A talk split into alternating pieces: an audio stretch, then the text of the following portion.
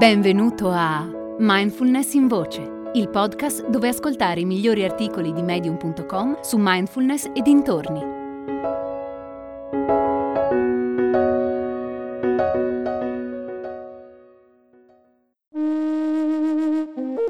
Sabato 27 maggio, negli incantevoli boschi della Val Sambuco, vicino a Bergamo, è in programma Mindfulness in Natura, pomeriggio di meditazione per coltivare consapevolezza a contatto con gli elementi naturali.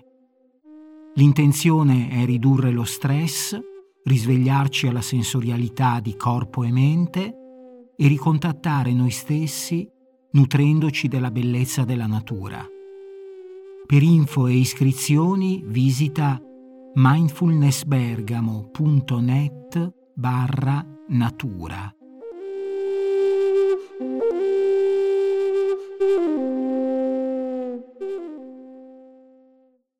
Mindfulness e ansia di Randall Sokolov. Prima di iniziare a praticare mindfulness soffrivo di ansia. Per molti anni è stata così pesante che non potevo andare da nessuna parte senza avere con me una confezione di Xanax. Vivevo quasi confinato in casa, troppo spaventato dal mettere il naso fuori e avevo l'impressione che in qualsiasi momento mi sarebbe potuto succedere qualcosa di brutto. L'ansia ha rovinato non poco la mia vita. Giusto per dirne una, mi ha impedito di partecipare a un master in letteratura inglese a cui tenevo molto perché non ero in grado di guidare fino all'università o di stare in aula con altri studenti. L'ansia è un disturbo molto diffuso che colpisce milioni di persone in tutto il mondo. È una sensazione di disagio, paura e apprensione per il futuro. L'ansia può avere cause diverse, come traumi, eventi stressanti o problemi di salute. Può insorgere anche per ragioni genetiche e neurochimiche. Tra i sintomi dell'ansia ci sono preoccupazione, irrequietezza, pensieri intrusivi, tachicardia, difficoltà di concentrazione, incapacità a stare fermi e sensazione di pericolo imminente.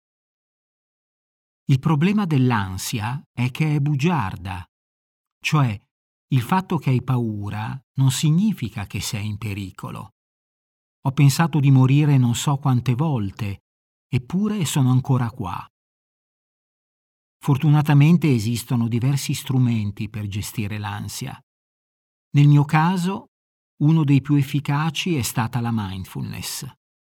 Mindfulness vuol dire essere consapevoli di ciò che accade nel momento presente senza giudicarlo. Vuol dire prestare attenzione ai pensieri, alle emozioni, alle sensazioni fisiche e all'ambiente circostante, accettandoli così come sono. Se parliamo d'ansia, la mindfulness è uno strumento potente e come ogni strumento, se usato correttamente, può aiutare a realizzare cose straordinarie, compresa una vita che pensavi impossibile. A un certo punto mi sono trovato a non poter passare sui ponti con la macchina. Niente, nemmeno a parlarne. Ora non me ne potrebbe importare di meno. Se ci sono riuscito io, puoi riuscirci anche tu. Portando la tua attenzione al momento presente, puoi spezzare il circolo vizioso che ti fa preoccupare per il futuro o indugiare nel passato. L'ansia è la paura di un'ipotetica minaccia futura. Se focalizzi la tua attenzione sul qui e ora, quella paura non ha più potere su di te. Diversi studi clinici hanno dimostrato che praticare mindfulness può ridurre i sintomi dell'ansia e aumentare il benessere generale. Una delle pratiche di mindfulness più comuni per gestire l'ansia è il respiro consapevole. Si tratta di concentrare l'attenzione sulle sensazioni fisiche provocate dall'aria che entra e che esce mentre respiriamo, lasciando andare ogni pensiero o emozione. Questo esercizio di consapevolezza può aiutarti a calmare la risposta del tuo corpo all'ansia, che spesso si manifesta con un respiro veloce o un battito cardiaco accelerato e può essere praticato ovunque e in qualsiasi momento.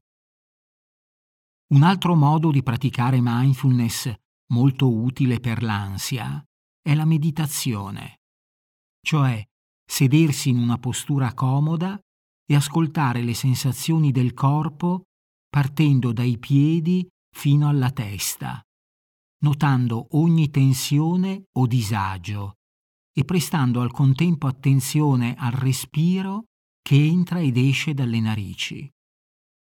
Imparare a rimanere immobili con noi stessi e con la nostra ansia, anche solo per pochi minuti, è un metodo molto efficace per ridurla, perché impariamo a familiarizzare con lei senza sentirci minacciati o in pericolo.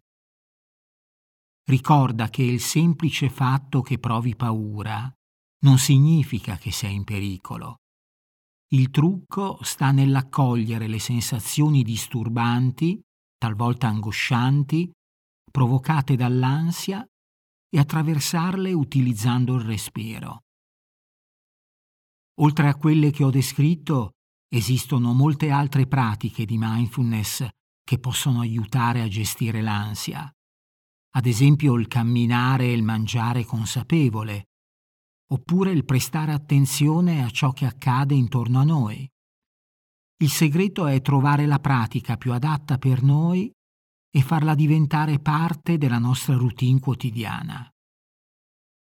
L'ansia è un disturbo che può impattare pesantemente sulla qualità della vita. Può tenere chiusa in casa una persona per una vita intera o può farla sentire talmente agitata e vulnerabile da comprometterne l'esistenza sotto molti aspetti. Praticando la mindfulness è possibile imparare da un lato a rimanere concentrati sul momento presente, dall'altro a ridurre i sintomi dell'ansia e a migliorare il benessere generale. Se vuoi vivere una vita meno ansiosa, la mindfulness è il tuo superpotere. È nata la nuova community di mindfulness in voce. Si chiama Discord e raccoglie persone interessate alla mindfulness, alla meditazione e alla crescita personale.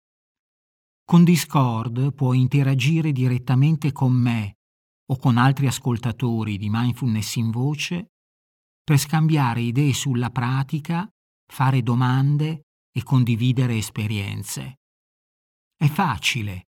Qualsiasi app stai utilizzando per ascoltare questo episodio, nella descrizione troverai un link.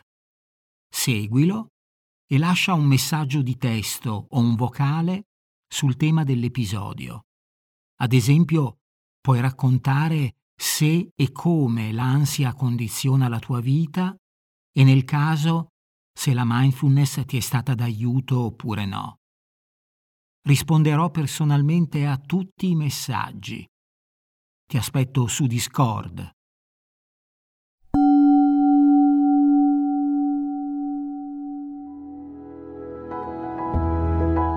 Hai ascoltato Mindfulness in Voce, il podcast di Mindfulness Bergamo www.mindfulnessbergamo.net